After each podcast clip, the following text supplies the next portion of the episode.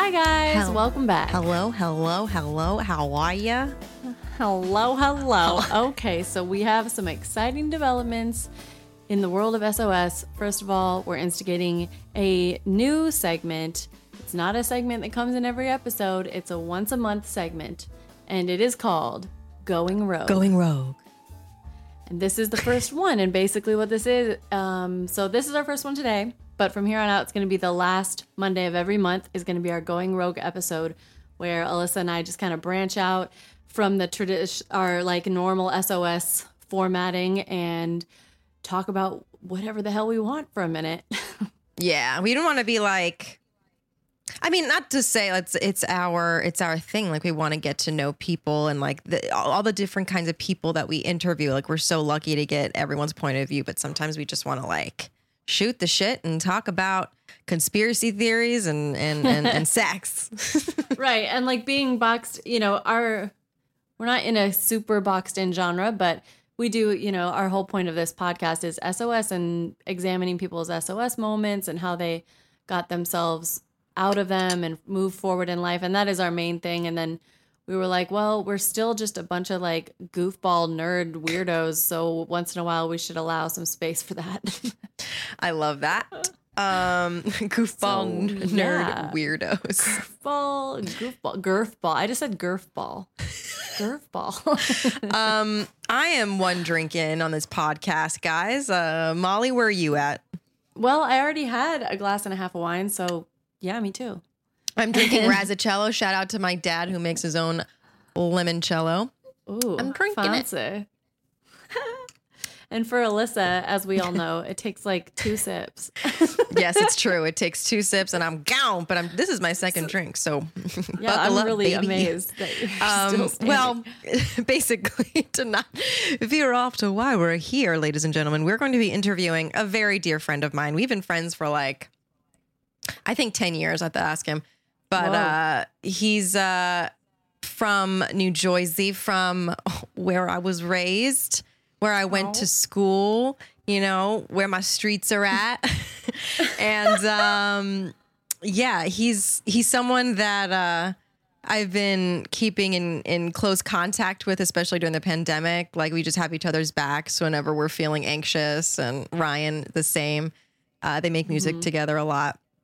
And he's just so funny. He has a lot of really funny and interesting points of view on dating, whether it be uh, pre pandemic, whether it be during the pandemic, and like all the shit that we kind of do um as weird single as weird weird girth balls try single girth balls um and like me and molly we're not single but like you know so we wanted to talk to talk to a single little little mutant to give well, us and I'm insight. a little mutant. I'm also really interested in just like there are pervasive falsehoods Mm-hmm. that straight men think about what women want or what they're supposed to be like on a date and it's like ridiculous some of the things that men believe women want and so i'm kind of like i mean i don't know this is my first time meeting joey obviously alyssa's known him for a long time but I'm very anxious to hear um just you know what a where the hell white straight single men are coming from because i don't get it I don't get it. I don't get you guys. Like, um, yeah, I have a girlfriend that's always on the apps and she just tells me the craziest stories. And I'm like, what the hell? But then Joey will tell me stories and I'm like, well, what's wrong with women? So we're going to get to the bottom Yeah, of no, every- this for crap. sure All right. Uh, and so yeah this yeah. is def- this is officially our first going rogue episode so from now on you guys can look forward to those with us Maybe, or or not or, not. you'll be like that's the one i'm gonna skip every month let us know on at the. SOS pod if you like it. um all right so without further ado let's bring on joey welcome joey to the pod Yes. Hello, SOS. It's Let's hap- hit I'm the ground be here. running. Oh, Yay. Yes. So, yeah. Thank you very much for having me. It's been a pleasure. thank you for it's been a pleasure Well, it'll already be a all pleasure. two all two seconds of it Yes. Yeah, I want to reiterate to our audience that we, uh, because obviously in the intro I said this, but I am drinking and I want everyone else to peer pressure. Is that a margarita? No, it's my dad's limoncello. He makes his own limoncello. Oh wow, a cordial cocktail. it's a dinner razzacello, drink, guys. Uh, Wow, check out my dad's Instagram at, at ernie.rosano. where he makes his own limoncello. Anywho, uh, I am so happy to have Joey here. we've been Oh, talking Lord. about we've been talking about having Mm-hmm. him on. Like like I said, like me and Joe, we just like shoot the shit a lot and we talk about men and women and dating and all Yeah. the shit that like we go through, but I say we to be nice, but like haven't been single in a while. so I love to hear Joey's stories. Well.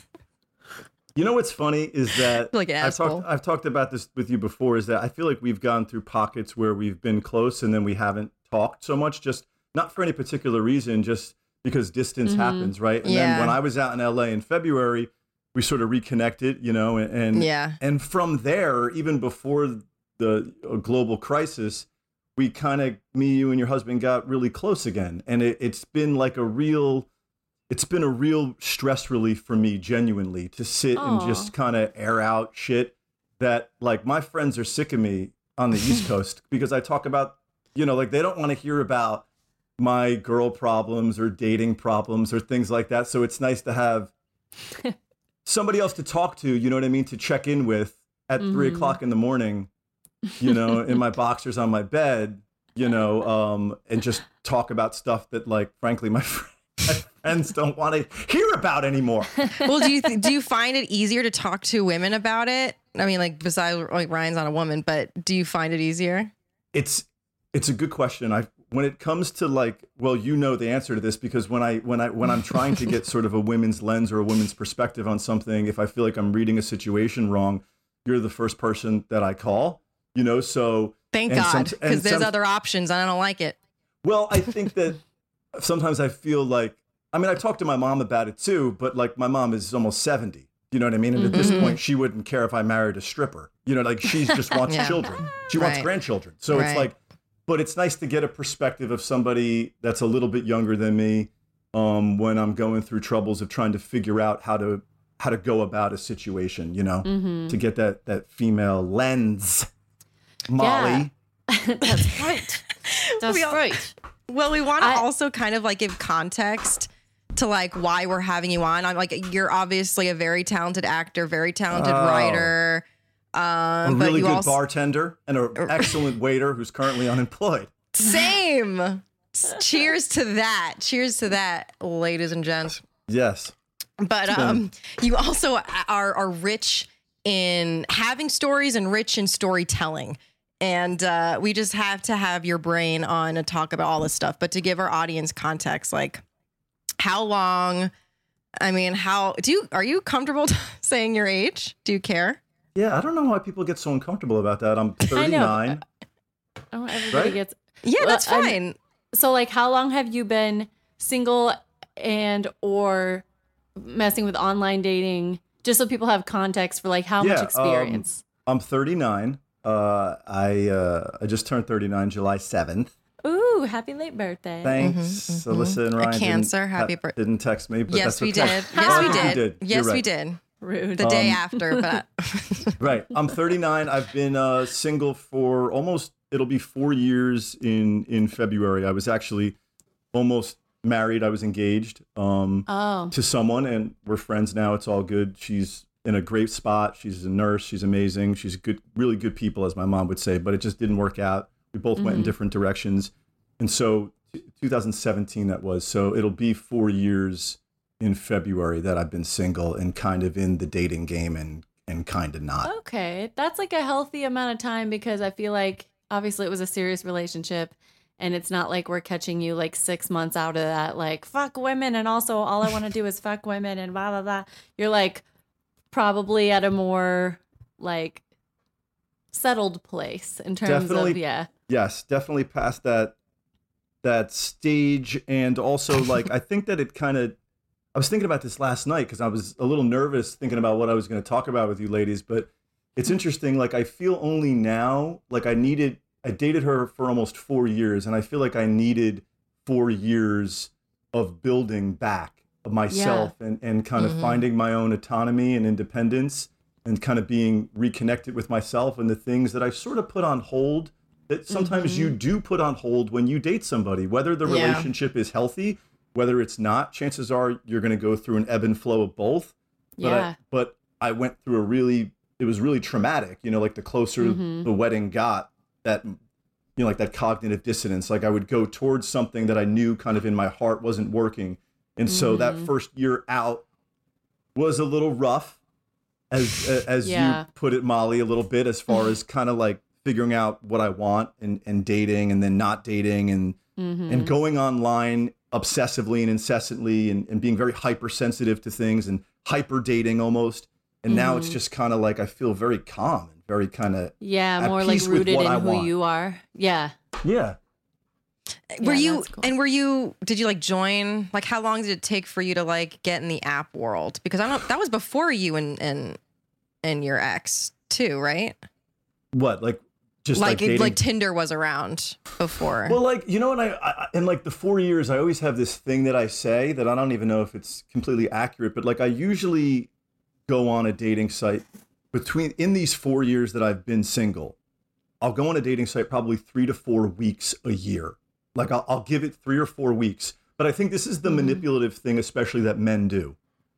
Instagram is a dating site, no matter what anybody says. No, it's true. Like men, Yeah. not all Men- men, well, but a men lot of men and women. is. But but men, I'm a man. You you use it sort of as a dating site sometimes, where like there's been moments in in these four years where I would know a woman on the peripheral in the art scene, respectful, we're friends, or whatever, but I don't really know her, know her, right? But I know her enough to feel comfortable to DM her. Like, hey, that art Right. show looked really good, or oh my god, I've been to Aruba too. But but it's it's the intentions that are sort of false Mhm. there, right? And mm-hmm. and I feel like I had to to get through some of that, which was a little bit messy, full disclosure, to Mm-hmm. get to a point that now I know what my intentions are. You know, like on dating sites, similar to Instagram, it's just like your own personal website of of the shit that you want people to know about you, to, this Mhm. polished version of yourself. Right. Let me. This is who I am. I'm an actor. I'm a writer.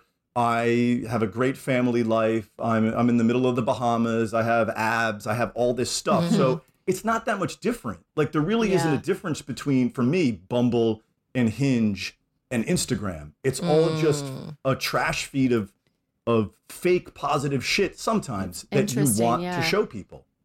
Well, and then you're also selecting who they show you in the sense of like, aren't you selecting your age range as far as people you want to date? You're like setting filters for that before they even show up to you, correct? for, before you even see these people, Molly, it, there, there's like all. It's a great way to put it. You have, we have in our generation, so many filters to begin with, especially if you're single. Before you really want to connect with somebody, you know, it's like we live in a maybe culture. You know, everything is maybe when you're dating. Like if you're single, like Mhm. maybe you're interested, maybe you're not. Maybe you swipe through 50 people. Maybe you'll go to work. Maybe you'll start yoga today. Maybe you'll move Mhm. to California. Maybe you'll do this. Maybe you'll do that. Maybe I like this guy. Maybe I don't. Maybe we'll go out for coffee. And and for me, what's dangerous as an internet addict, I mean, I'm averaging anywhere between six to nine hours of screen time a day on my phone. And chances are you might be too.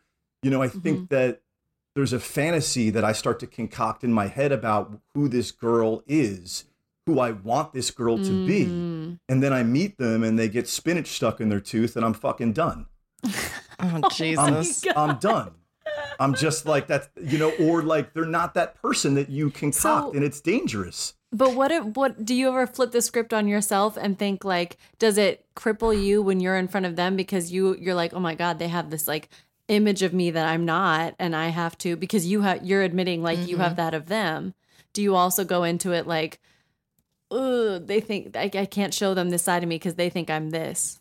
Absolutely. I think that whenever and I can only speak for for men, right? But it's like Mhm. I have several friends that are male that do this thing where it's like they'll they'll meet a girl online or they'll date a girl that they meet from Bumble or Tinder or Instagram and then they're completely like unimpressed or let down as if like you're a fucking king, right? But when that reverse happens and a girl like it happened to me recently, like a girl is sort of let down maybe by who you are You know, like Mhm. we were texting a lot. We were on Hinge, which I think is a little bit more adult like from what Mhm. I've gathered. It's like I know what my intentions are now. And Hinge, it seems like Mhm. the, the women that I've talked to as well. Like it's very trans for me, it's been transparent. I've had some nice dates. And there was one person in particular, I was like, wow, this is really nice. Like kind of connected, fellow counselor. Like I was a school counselor for a while. Oh, cool. Um, but then I got kind of ghosted. I got a little dose of my own medicine, Molly. and I'm really good a- at that too. you know, and what happens? Like in our generation, you get upset for two days and then you move on, Right. right? But it goes to show that how important it is to be aware of your intentions hmm when you're dating and be and be compl- and be as transparent as possible. And at Yeah. 35, I probably wasn't, and at 25, I probably wasn't. But at 39, hmm I, I don't know any other way to be, to be perfectly honest. And I'm not saying that to try to be a good guy. It's just that that stage of where I'm at right now. Mm-hmm. I mean, would you? It's not desperation. Like, what else? What else would you call it? I think that during a pandemic, I did go through waves of it being desperation. I think that I've always had this thing since I've been little about a desperation to connect because I've been an artist and I've been very curious and I've always had fantasies of things and girls and lives and like my head is always in a million places and I think all of that got really heightened during coronavirus to the point that Mhm. like I looked around and I was like, well, you know, Alyssa has Ryan. A lot of my friends are dating somebody. You know, my one boy Paulie comes over. We watch movies every night, but there was definitely Wait, that, that is such a Jersey of, name. yeah, Paulie. But there was a def- there's definitely been a spike in a, in a heightened sense of of loneliness for me and, and a desperation to connect. And I'm not ashamed to say that. I think that hmm we all are desperate to connect. I mean, we are on. Look at what we do on Instagram, right? Right. I mean, let's be honest. I mean, like we are desperate to connect all the time. So I think that the single life and dating just adds that other layer Yeah. Yeah. for me. Where, when do you think like our generation, maybe like you specifically, like became an internet addict? And do you think there's ever a way out of it? You know, I was I was looking at this before. It's funny you said that because I was trying to look. I don't have a PowerPoint like we talked about, like, um, but but I do. I was I was looking at this. I was like, well, maybe maybe I'm not an internet addict, right? And then I looked. It said, you know, uh, exhibit signs of preoccupation with the internet, which means thoughts about previous online activity or anticipation of the next time you're online. So I said, yes, that's me. Use of the inter- internet in an increasing Jesus amount of time in order to achieve satisfaction. Yes, that's me. Repeated unsuccessful efforts to control or cut back or stop internet use. Feelings of restlessness, moodiness, depression, irritability when attempting to reduce the use of internet or when I go on too long. Me, me, me, me, me. Jeopardizing or, or at a risk or a loss of significant relationships and Mm. career opportunities potentially because of internet use. Also, Do you think, me. but really, do you think because of internet use? I think that Is there's times where I don't when it, when I say affect my career, I mean there's times where I sit down and I say I have to finish 5 pages of a play. And then I blink my eye and I've been on Instagram for 4 hours and I have to go to work. So in that sense, it affects your ability, Yeah, your yeah. job productivity, That's Yeah. true.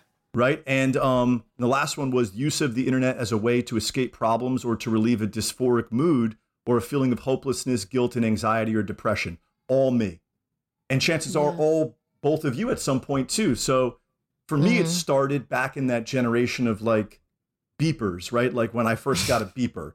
Mhm. You know, at 39, it's interesting because we were on the cusp of like the AOL chat rooms and instant messengers even Mhm. before MySpace. So like we kind of Mhm. remember the world without the internet, but Yeah, at me too. 12 or 13, at that very impressionable age, we got to a place where it was like, oh shit, like this is a whole other world that we can go Mhm. to. And so it started for me then. It started with that. It started with pornography. It started with calling 800 and 900 numbers like when I was really young. Like this whole thing of like, oh my God, there's all these worlds I can get to that I might not be allowed to go to. And that you can be anonymous in. And I could be anonymous in, which makes me want to do it even more. And then Mhm. you blink your eye and at 39, you're like, well, what do I, my, my friend Paulie goes, you know, back in the day, people would say like, what was your, what are, your, what are your hobbies? Like, oh, I go fishing or I do yoga. Now it's like, oh, the internet. like the internet is your hobby. And so like I look back at the last 20 years of my life besides like brushing my teeth and going to the bathroom and like working out, it's a part of my life now. Are you completely resigned to it, or do you want like Lately, to change?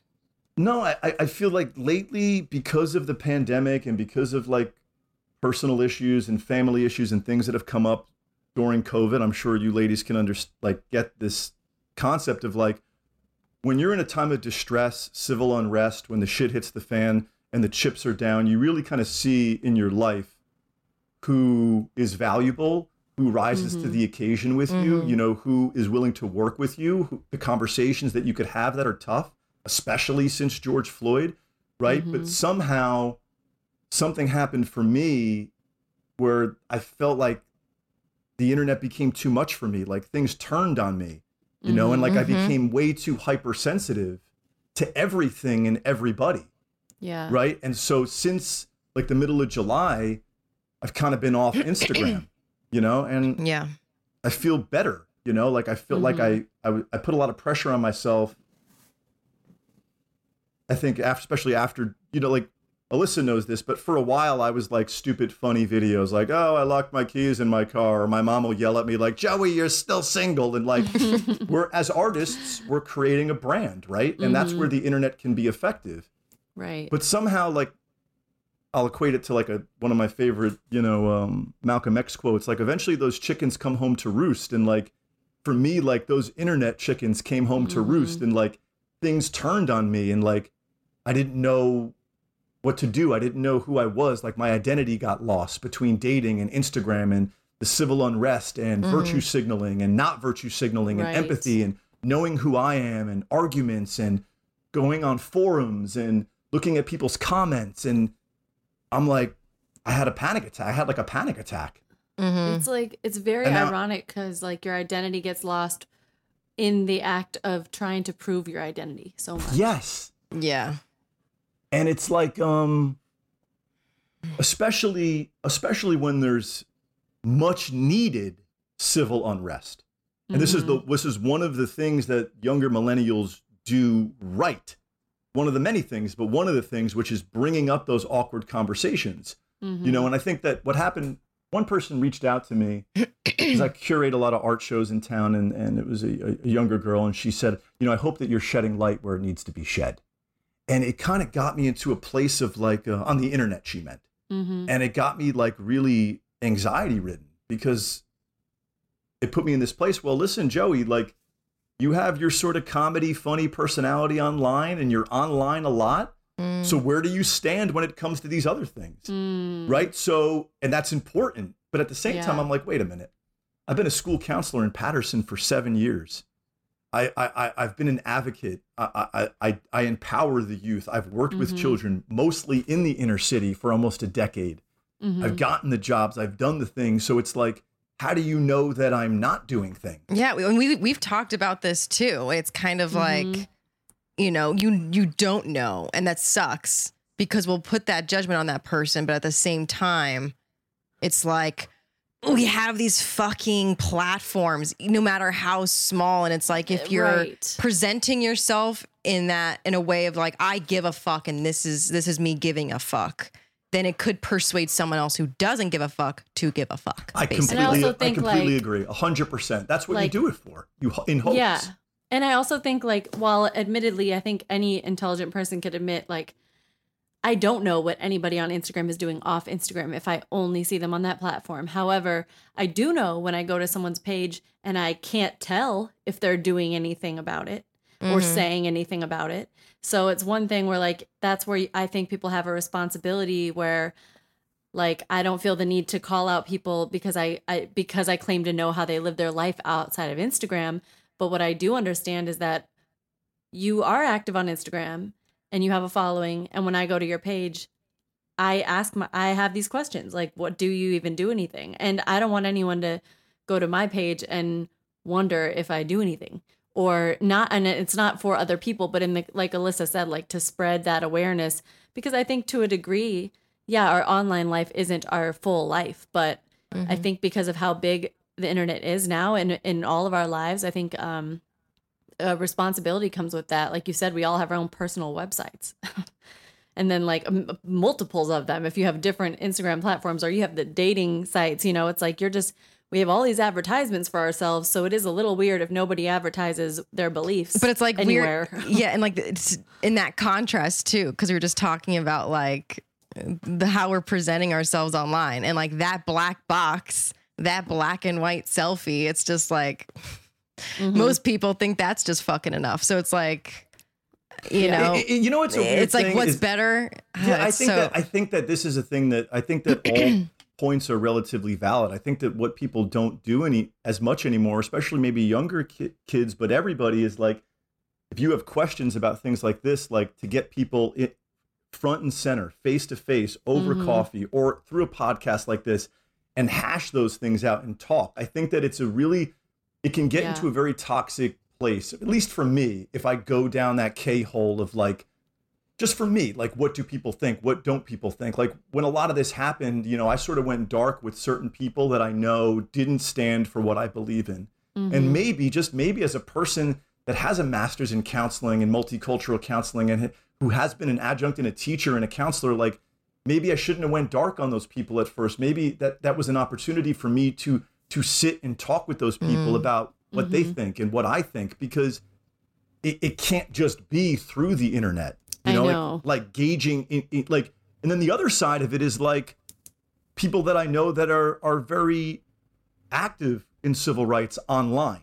Mhm. But I but I also know that you're a drunk cokehead. So where but, but hold on. So where's that post?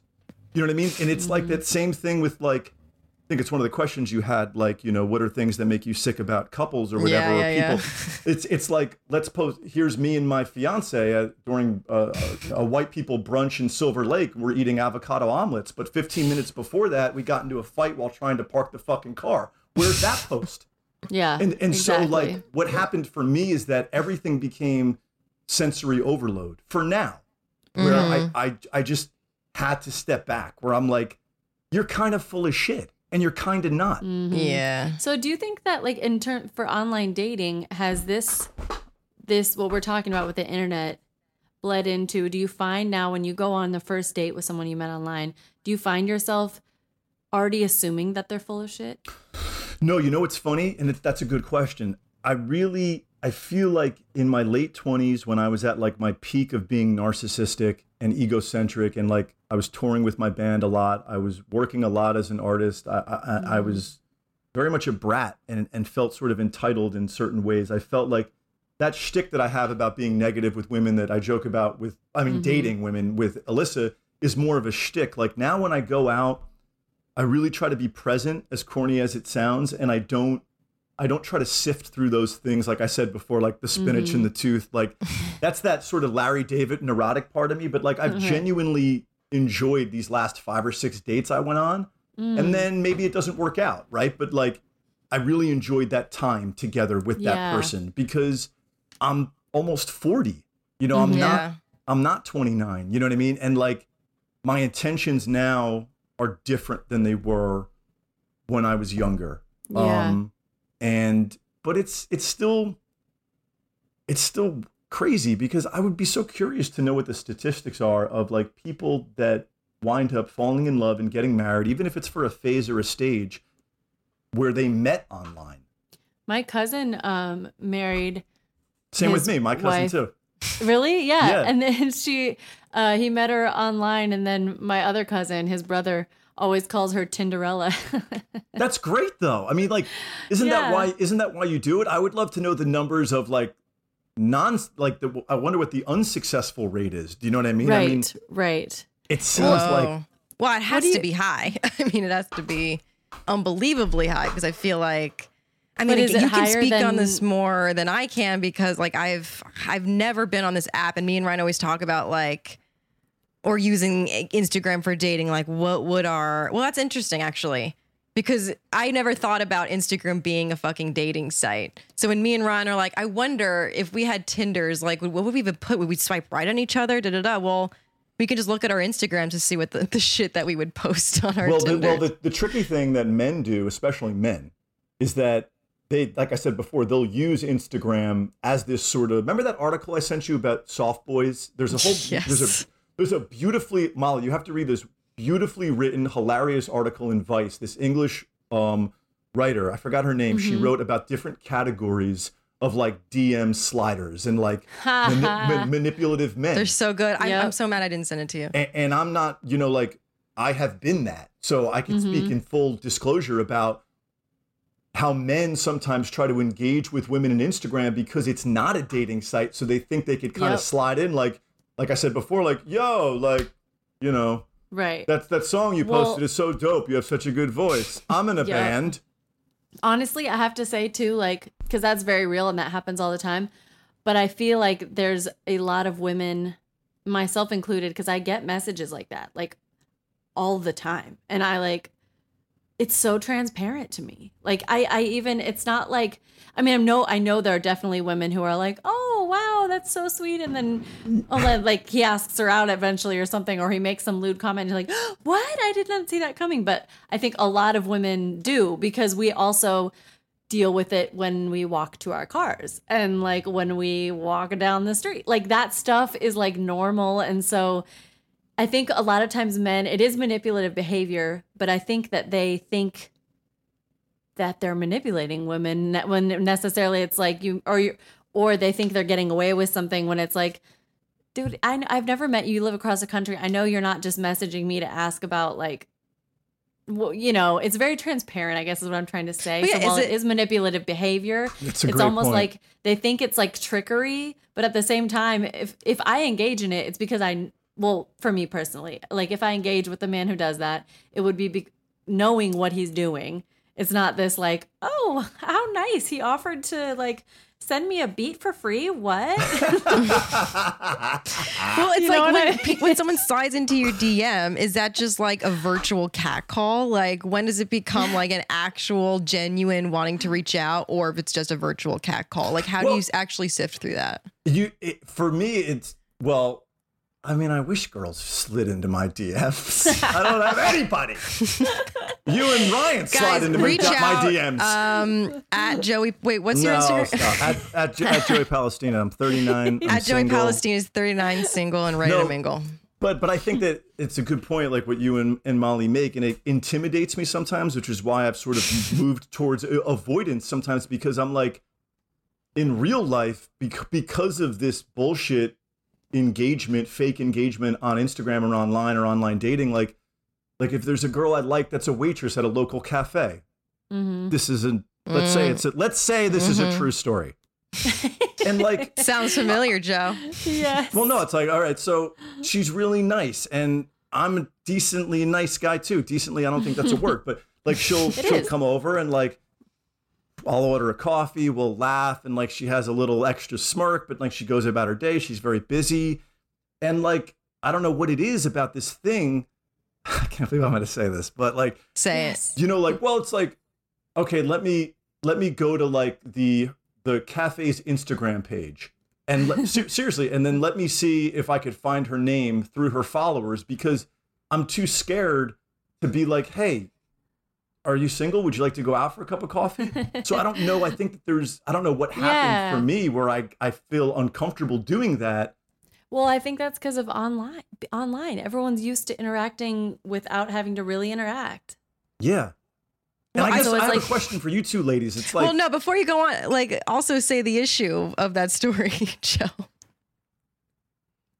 I think it's also, it's just like when they're too young.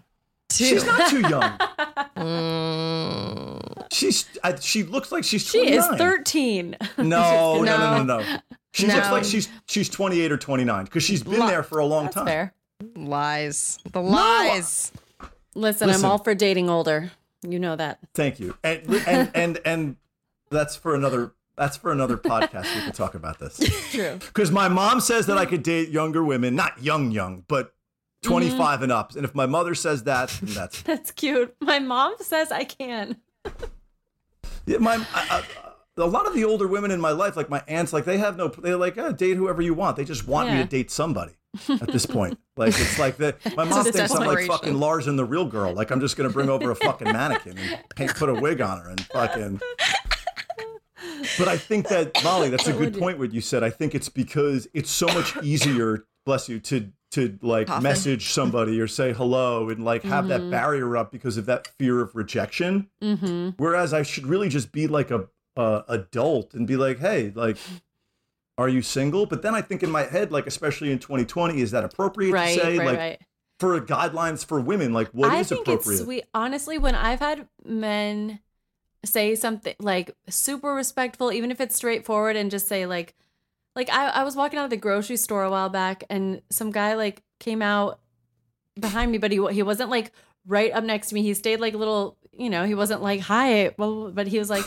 Hi, I, I saw you in there. I just I, I'm sorry. I think you're really beautiful, and I don't know if you're single, but if if you are, then would you like to like he really put himself out there and I understand that that takes a lot of guts for anybody and I have a lot of respect for anybody who does that um like in a in a respectful way. And so and I just told him at the time I was like I I actually am seeing somebody but thank you so much like and I really appreciate you saying that.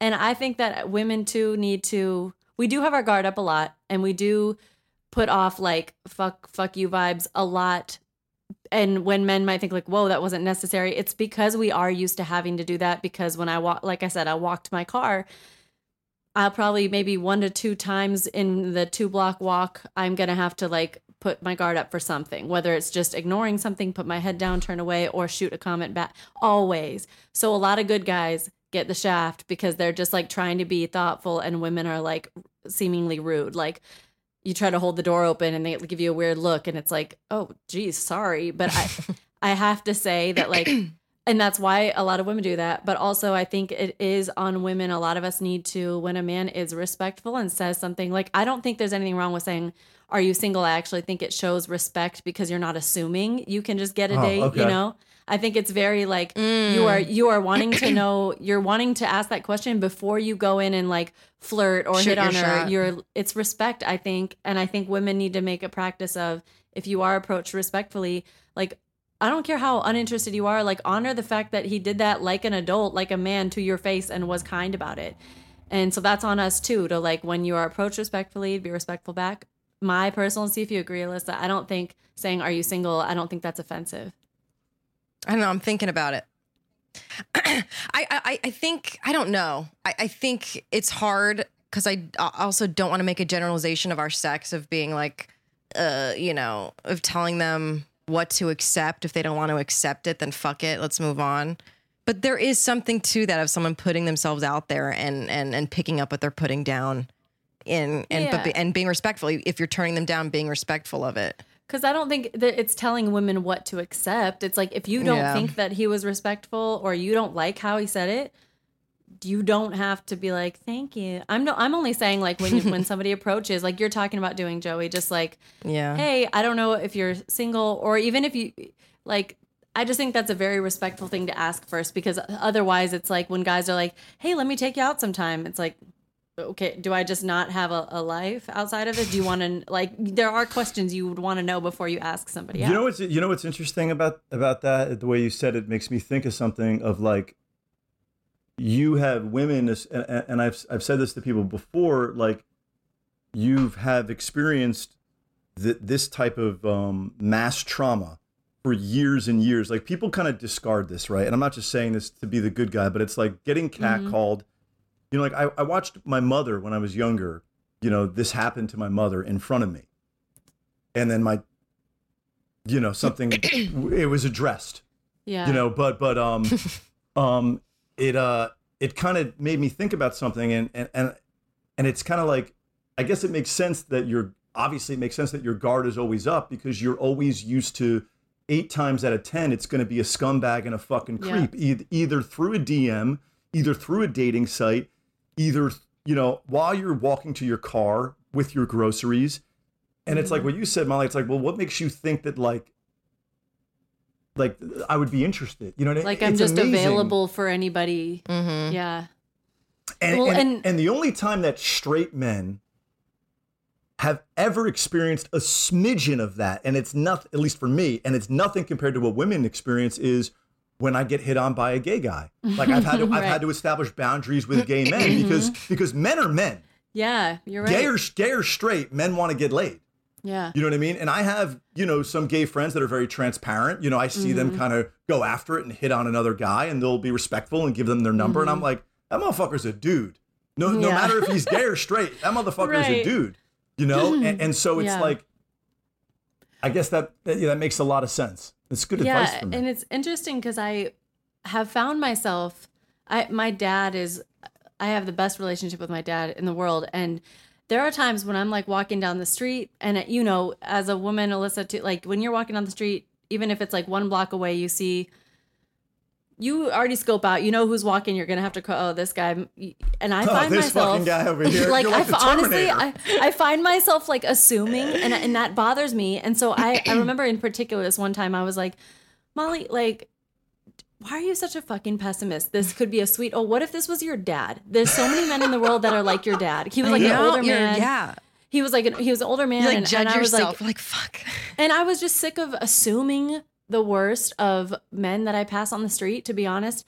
And like, I'm in, it doesn't matter if I'm in sweatpants, it doesn't matter. I'm just like, I'm used to that. And I was sick of my pessimism. So I, the one time I told my dad this too, I was like, you know what? No, because a lot of times the guys will just say, they say, hi, how are you? And you say, and you're like, oh, okay, hi. And then the next thing out of their mouth is inappro. And so you can't even, anyway, this guy's approaching, he's walking up, and I was like, this could be just like my dad. And so he comes up and he he just says hi. He like kind of looks up briefly, he says hi. And I said, I'm like, yeah, okay. And I was like, hi. And looked him in the eye and then walked past, took two steps, and he's like, he's like, yeah, bitch, I'd like to fuck that. Like just starts saying shit. And he's like a 60 something year old like man just walking down the street by himself just said hello to me i looked him in the eye and said hello and in that moment i was like this this is why the one time i decide to like greet somebody greet a man on the street that does that with eye contact and grace and like politeness and humanity is uh well i learned my lesson like Yeah, but that So makes it- sense. yeah. That makes sense that you're like that, you know. And it's like I think that for me, and I've said this to Alyssa before, I've always been like, um, I I can get crushes easily on like bartenders and waitresses or Mhm. like people that work in cafes because I get to see them every day and I get to know them slowly and like I feel like and I feel like it's important for me to kind of try to connect. But then the sick thing I do is I just obsess about it in my head of like a story of like me and her and like going to the uh, Carpathos Greek island and like we're Aw. drinking coffee and like you know I'm eating sardines off her head. Maybe not her head but anyway keep going. And like and then you know like all this stuff comes up in my fucking head and then I get there and I'm like uh, can I get a medium coffee? And then I just leave and so like that's not healthy But you know what I think is interesting for it's interesting to hear that because that's a stereotype that's often put on to women, probably because a lot of women do that. Is like, you know, that's but that's a stereotypical like, you know, in movies where it's like, oh, she's already picturing their vacation together and already pick like just dramatizing stuff in your head. I mm-hmm. think it's really endearing that men do the same thing. and I just Or can, I, I- yeah. I, I'd like to try to break that that barrier of being like, Mhm, hey, mhm. you know, are you single? And then and then I don't know what it is. Like we we appear like we're so confident, especially online, but in the end, like we're so fragile and like Yeah. that fear of rejection is so cohesive for everybody, especially Mm-hmm. you know our culture now. And it's like I have to kind of break through that, especially in this time now where I feel very confident in my intentions and what I want. Mhm. But you know, it's like, how many times am I going to go get the fucking coffee at this at this at this fucking don't lunch have the shop budget without her this. being like, okay, like I know you like the cafe con leche, Joey, but just ask me for my number or get lost. right. Do- wh- I mean, you say it doesn't happen, like girls don't slide into your DMs, but I'm curious, like, when women approaching you and like hitting on you and like how that usually goes. Because, like, I remember when I was younger and I was single, like, I usually made first moves. I usually too. would come up to the guy first. I feel like so, sort of another thing. I think one of the questions you had that I, I liked about celibacy and millennials being celibate or not being Mhm. celibate is um I feel also like there's because I know what my intentions are and I'm clear, there's also sort of like a sexual and intimate avoidance that I have where like even sometimes if I see somebody hit on me like a woman hit on me, I sort of get avoidant or I get intimidated or I get nervous because I've been out of the game a little bit, you know, and I'm just, we'll just say that, but it's been on purpose. Mhm. And I feel stronger here and here than I ever have because of that. yeah. Because I'm not just dating incessantly and Right. being promiscuous, right? Mhm. Um, but when women have hit on me, sometimes it's just somebody that I'm not attracted to, of course, you know. Um, or sometimes I don't know, it doesn't happen that much. Like Mhm. sometimes girls will leave me their numbers as a Mhm. bartender or a waiter, but that's like not that much. And then when it happens, Mhm. you know, you look at your other dumb male friend like, see, look at this. Because Yeah. like it, it doesn't happen. And then for women, it happens once a fucking day if you're a bartender or a waiter. Has Um is it happening more now, like in the pandemic? Like, have you gotten any women approaching you first online about? Because, like you said, we're all in a, a, des- a desperate mode. I I think like men are liars, right? I think like a lot of my men friends have said like, bro, like online dating, it's been crazy, man. Like I'm Yeah. sleeping with this person. Like Everyone's, so just, like- horny. everyone's so horny and desperate. And I'm like, Where? where is that? I talk to Alyssa and Ryan at two o'clock in the fucking morning every night. Like, where is that? well, that? maybe happening? that's maybe that's maybe you shouldn't call us anymore. Well, no, I think what it is, in all seriousness, and I had this conversation with Steve. You know, I said to Steve, you know, a couple of the girls that I've been interested in, I said, I don't know what it is, but I kind of get to like this edge, and then I sort of back off. Mhm. And and he says, well, maybe stop looking at it in a negative way. Maybe you're at a stage in your life where there are these checkpoints now of things that mean something to you that maybe at another point didn't, and Mm. you would sleep with them then, or you would engage in Yeah. in false intentions then i you know I, I i've i've been with women that i blink my eye and i'm like eh, after two months you kind of know Mhm. and then you blink your eye and it's three years or it's Yeah. four years Mhm. and so what are your intentions is my question now and i and i think that like yeah i got to give myself a little bit more credit for having this sort of checklist now of like getting on that edge or making almost making a decision but knowing that like eh, I, the juice ain't worth the the, the squeeze Yeah. you know what i Yeah. mean Mm. Um, That's like an exceptional level of self awareness that I think is really healthy. And I think it leads to truer connections, truer and fewer connections, because I think it's like you don't have to, you're more real, you're more real with yourself, and therefore you're more real with them. You don't also, you also don't have the time of day that we all used to have when we were younger for other people's bullshit, let alone our own. And it just becomes this like, the less time you have for bullshit, the less people you bring into your life. I think that's a good thing, though. I think it's healthy. Absolutely. Mm-hmm. And I think that the only way that I was able to get here was through all of the things that have happened to me in the past, you know, like the mm-hmm. addictions that I've had, the vices that I've had, the decisions that I've made, especially when your ego's flying high, you know, like I've had mm-hmm. times where my my artistic ego is up, whether I'm curating a lot of art shows, I'm talking to a lot of people, I feel that confidence. I mm-hmm. feel people sort of penetrating towards me. And so it's a it's a it's an easy time to kind of hook up with somebody or go on Mhm, dates, you know what I mhm. mean? And then like you got to step back and say like you know, was it worth it? Yeah. Was it worth it for what? You know? And like Mhm. and and I guess that I get mad that it sometimes sometimes I sometimes I get mad that I'm not there anymore because physically I'm longing, right? Like I've been Mhm. celibate for a while now and like I'm kind of like, all right, you know? Um, and that's the other perspective. Like some friends that I know that are girls, like girlfriends of mine, Mhm. think like, well, it's okay sometimes to connect with somebody and to have sex if you're both on the same page and it's consensual. yeah. Sure. Yeah, but it depends You how know? how much depth you're looking for. Would you say? I just said it, it. It depends how much depth you're looking for. Like, yeah, that's okay. It's okay. A lot of things are okay, but not desirable, though. Yeah. Yeah. It's like, I mean, at what point? Because one of our, I kind of, in the context of today's world and where society is, we kind of wanted to end with asking you, like, what is your ideal romantic situation right now? The way the world is set up Mhm. and the way that you're able to interact with people as of now. And after having this conversation with you, like, now that where you are internally and who you, in your, you know, your peace of mind and who you are plays a big part in that. So I'm curious, like, what you kind of see for the future, what you want for the future.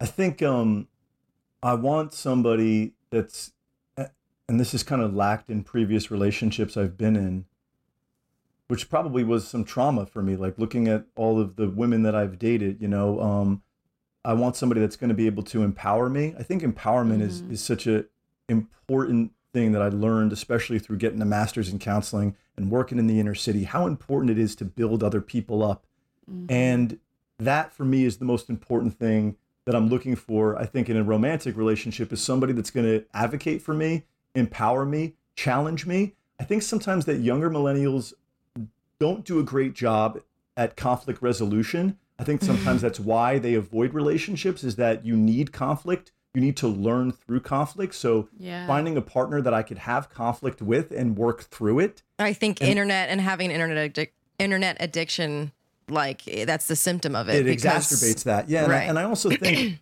I also think, and this was always a struggle for me in previous relationships, is an equal sense of autonomy, of being Mhm. able to have your own lives. Listen, we know, us three know, like as artists, like this sounds so first world, but it's difficult because y- you are building your own momentum in addition to building a life with somebody else. But you Mhm. also you also need to have your own life and you are also getting rejected every fucking day whether you're a writer an actor a dancer it doesn't matter and Mhm. and that's a lot to deal with so having somebody that that can build that with you but also somebody that knows that motherfucker you might have to fly to new york or la and do things Mhm. on your own is important to me there has to be a sense of autonomy Yeah, like a sense of not too much codependency, but also like a close relationship. You you do become codependent. There's a healthy way to do it, and there's an unhealthy way, I guess. So like, yeah, having And- an indep- separate lives. I think you're right. That's and, important. and, and I think something detrimental before we like exit out that I've done in the past sometimes with relationships is like that sort of like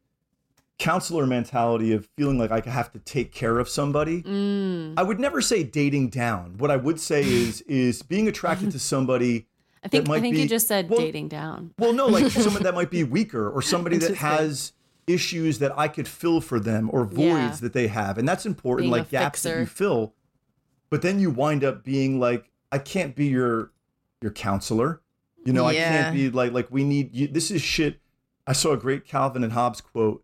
Uh, I I will take care of myself for you, and you will take care of yourself for me. Mm. And and I feel like that is the That's most nice. important part of a friendship, like a family dynamic, and an intimate relationship.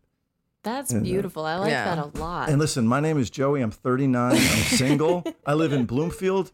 Girls from New York don't like that I live in Bloomfield. That's why I don't date online. They are a little ego, you know. But but you know, I'm a funny wrong with guy. Bloomfield. My favorite movie's Amelie.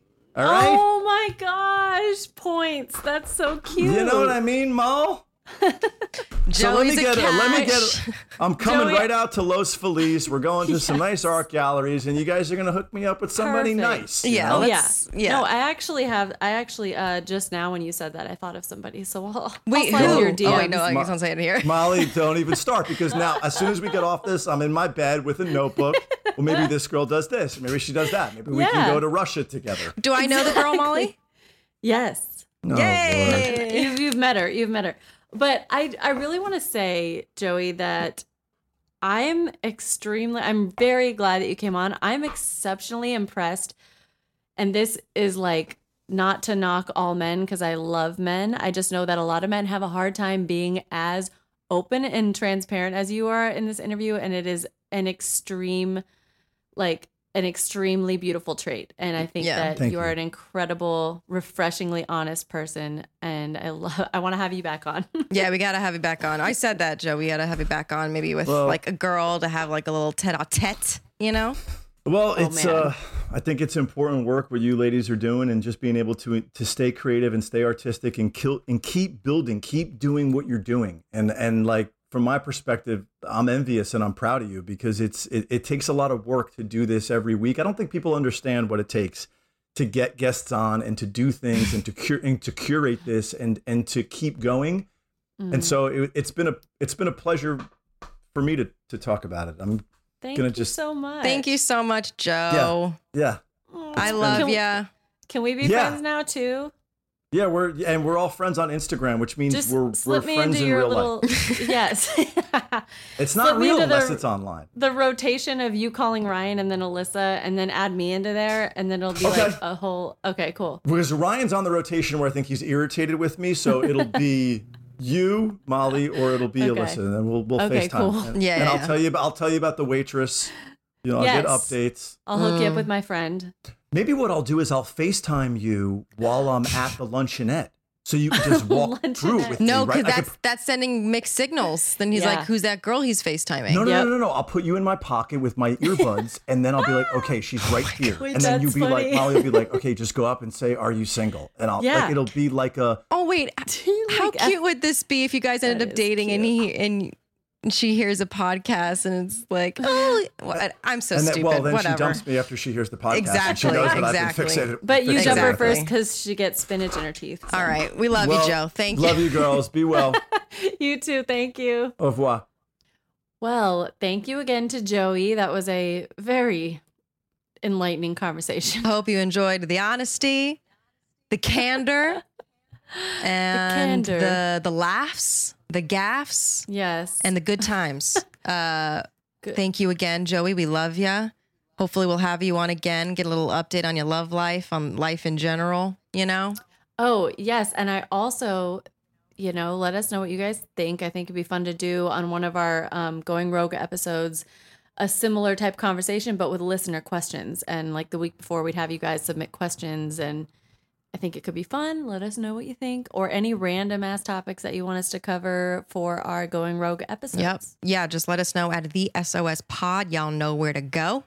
Um, and we were trying to think of something to shout out. And because I know this episode's airing at the end of August, but I hope people don't forget about um, what's going on in Turkey. And we say this because, you know, recently there was a flood of black and white selfies on your Instagram. I'm sure everyone saw it. And it's a challenge accepted. And it's a beautiful thing to see women's uh, empowerment and everything. But, you know, it kind of distracted from the real issue, which was femicide and abuse of women in Turkey. Yeah. So we wanted to shout out an organization called We Will Stop Femicide. It's an Istanbul based organization that tracks the number of murdered women in Turkey based on news reports and accounts from family members. They keep records and collect collect data to shed light mm. on femicide facts in Turkey and share it with the public on a monthly basis. They monitor femicide cases in the country and alert the authorities about the relevant developments. Its mission is to stop femicide and ensure protection from violence. It fights against all types of women's rights violations, starting with the violation of right to life. Many women in Turkey who are being abused seek but never receive proper help. Melek Onder of the We Will Stop Femicide Initiative says that Turkish police, the government, and state officials must do much more to protect women at risk. She says there were cases where women who were being violently abused asked for help, but nothing happened. So to learn more, visit. Um, we're we're going to link this URL on social media and in our show notes because it's very long. It's in Turkish. It, it wouldn't make sense for me to kind of relay that to you right now. Yeah. So again, look for it in our show notes and on social media. It's called We Will Stop Femicide. Yes. Thank you. Um, and please, you guys don't forget to follow us on Instagram and Twitter at the SOS Pod. Um, on YouTube, you can find us SOS with Molly and Alyssa. You can watch our episodes there. Um, please, on Apple Podcasts, or wherever you listen, please leave a review and rate our, you know, five stars, preferably. Please. But um, it truly, truly helps us. We are a baby, brand new podcast, and we're trying to grow. So help us. Help us. Thank you. And here's to turning meltdowns into magic.